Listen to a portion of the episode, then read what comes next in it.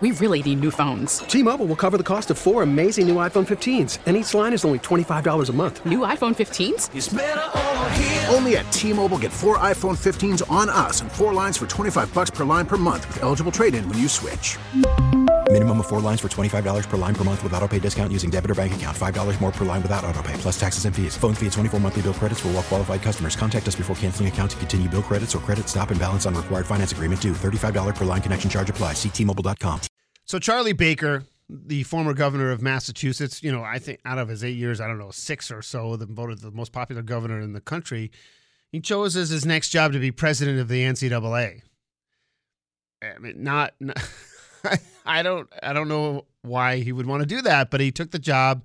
Uh, it's a very controversial position, and there's been tons of transition in the world of college athletics.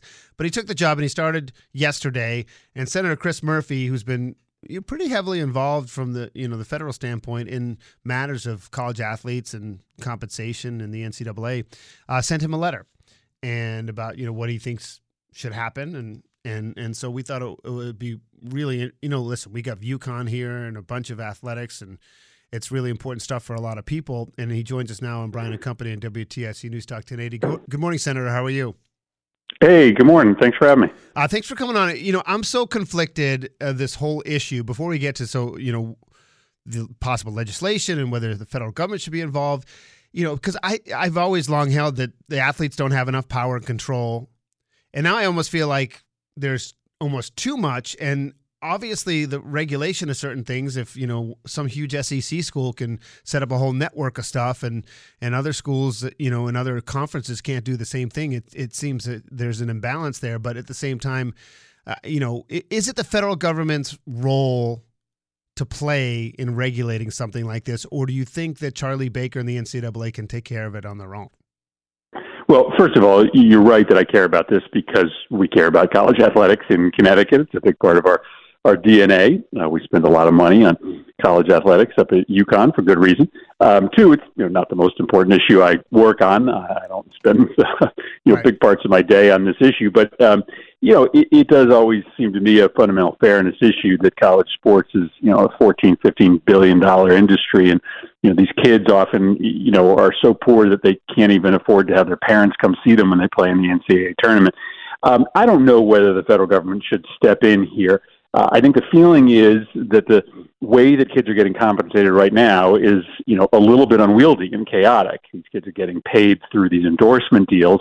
Um, a lot of them have to go and get agents and people to help. Some of those folks are pretty unscrupulous. So, to the extent the federal government needs to get involved here, um, you know, maybe it's to require that the you know revenue be more broadly distributed that all these kids get you know a little bit of money that they get the same amount of money so that you get some of these um you know kind of con men out of college athletics. But i'd rather the ncaa just do it themselves. And so that's what i told charlie baker. I said listen don't don't put congress in the position of regulating college athletics. Just do the right thing. Come up with a better way to compensate these kids. You got plenty of money um, at least in the big time revenue generating sports like college basketball and football, share a little bit of the largesse with the kids. And, you know, for me, the thing that you wrote in your letter that I thought was something that is always just absolutely frustrated me to, to, to no end is that, you know, whether Emmert or his predecessors, Mark Emmert, the, the person that Charlie Baker replaced, they, they never involved or empowered the people that they're supposed to serve, which is the athletes themselves. Yeah, that was sort of the, the, the um, meat of the letter, which is to say, whatever you're considering, talk to the student athletes. Um, you know, bring them to the table. Find out what they want.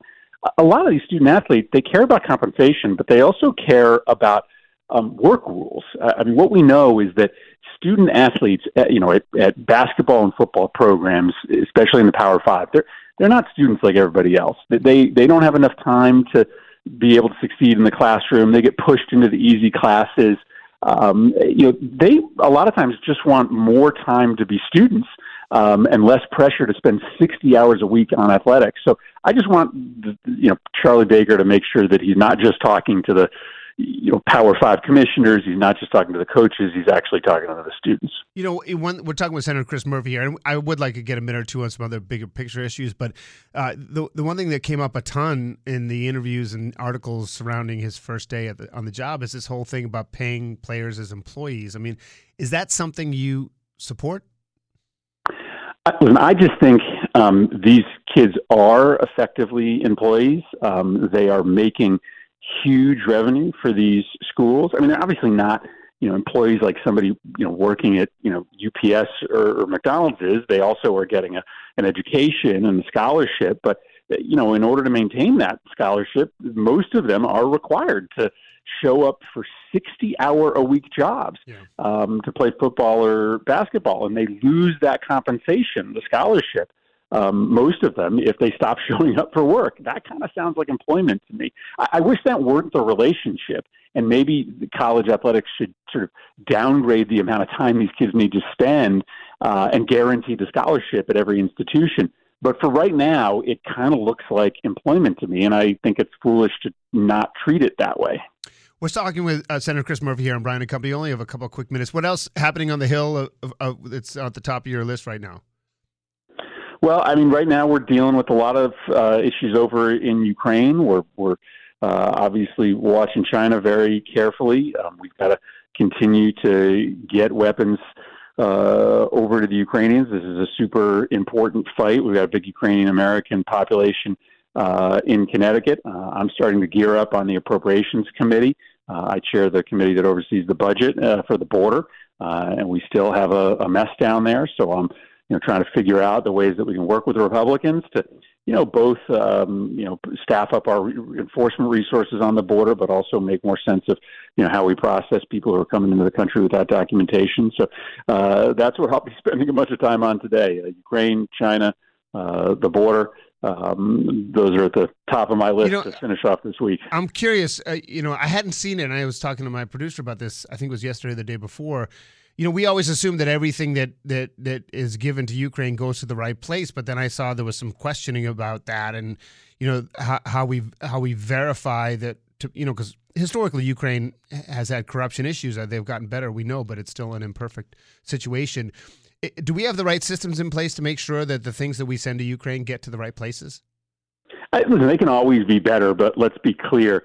Anytime you are fighting a war, um, there is going to be some money that ends up in the wrong place. And that's been true of American wars. You are flowing lots of money very quickly to the front.